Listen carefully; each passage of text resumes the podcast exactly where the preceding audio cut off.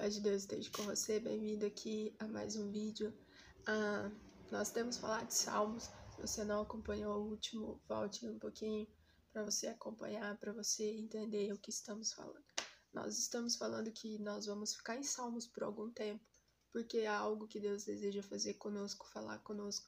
E se você for entender Salmos, você vai perceber que é uma interação do homem com Deus. Hoje nós não temos essa interação direta porque nós temos Jesus e Jesus é o sumo sacerdote. Por meio de Jesus nós temos o Espírito Santo, mas mesmo assim nós ainda podemos ter interação com o Senhor. Nós ainda podemos orar ao Senhor por intermédio de Jesus por causa do Espírito Santo. Então o Salmo ele vai falar sobre vida e luta, né? Vida e adversidades. Se você acompanhar os primeiros salmos, fala de Davi, né, pedindo ajuda ao Senhor para a batalha. E você vai perceber que não só é, a vida é fase de sorrir, mas também de luta, né? Então, Salmo é tão incrível. Eu já meditei sobre isso com vocês. Mas Salmo, ele fala assim, olha, ele fala assim, eu clamei ao Senhor e o Senhor me ouviu. Significa que o Senhor respondeu e o livrou daquilo, né? Então, Salmo sempre, alguns salmos sempre vai começar assim, de Davi pedindo ajuda para Deus e Deus respondendo Davi no final com a solução.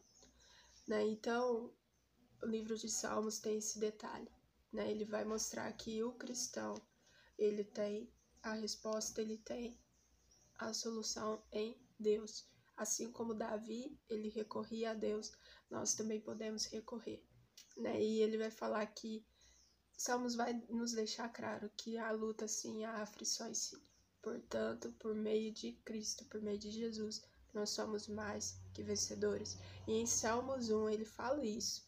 Olha isso. Feliz é aquele que não segue o conselho dos perversos, nem se detém em caminhos pecadores, mas se a... e nem se assenta na roda dos zombadores. Só tem três coisas: perversos, pecadores, zombadores. Pelo contrário, tem prazer na lei do Senhor e nela medita de dia e de noite. Ele é como árvore plantada à margem do rio. O que é ser como uma árvore plantada à margem do rio? Aqui a definição de árvore, quando a árvore é plantada e ela é enraizada, ela não se abala, ela é, ela é resistente. Né? Então aqui Deus está falando que eu e você somos como árvores plantadas junto à beira do rio dele, no qual no tempo dele há fruto, no qual no tempo dele há paz e nós podemos prosperar. Mas eu quero trazer a parte da luta. Deus está dizendo que aquele que é plantado junto ao meu ribeiro, aquele que é plantado junto ao riacho, pode acontecer o que for e não se moverá. Se você lembra de Mateus sobre a, a história lá da casa sobre a rocha e a casa sobre a areia, é o mesmo é o mesmo significado que a minha vida e a sua vida deve estar fundamentado na base que é a palavra de Deus. Através disso nós podemos avançar, através disso nós podemos vencer cada dificuldade. E assim acontece com Davi. Davi ele entrega todo o coração dele ao Senhor.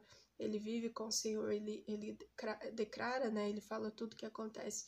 E sempre ele, ele diz, né, Senhor, ah, Senhor, me ajuda. E no final você vê Jesus, né, é, conduzindo tudo aquilo ali. E você vê no final Deus cuidando dele, né? E Deus dando a resposta, respondendo as orações. Né? E hoje nós temos Jesus como nosso intermédio. E nós podemos orar, nós podemos clamar, nós podemos contar tudo. Eu digo que o Espírito Santo é o nosso melhor amigo, é o nosso intercessor diante de Deus. E ele pode nos ajudar a fazer ah. tudo que precisamos.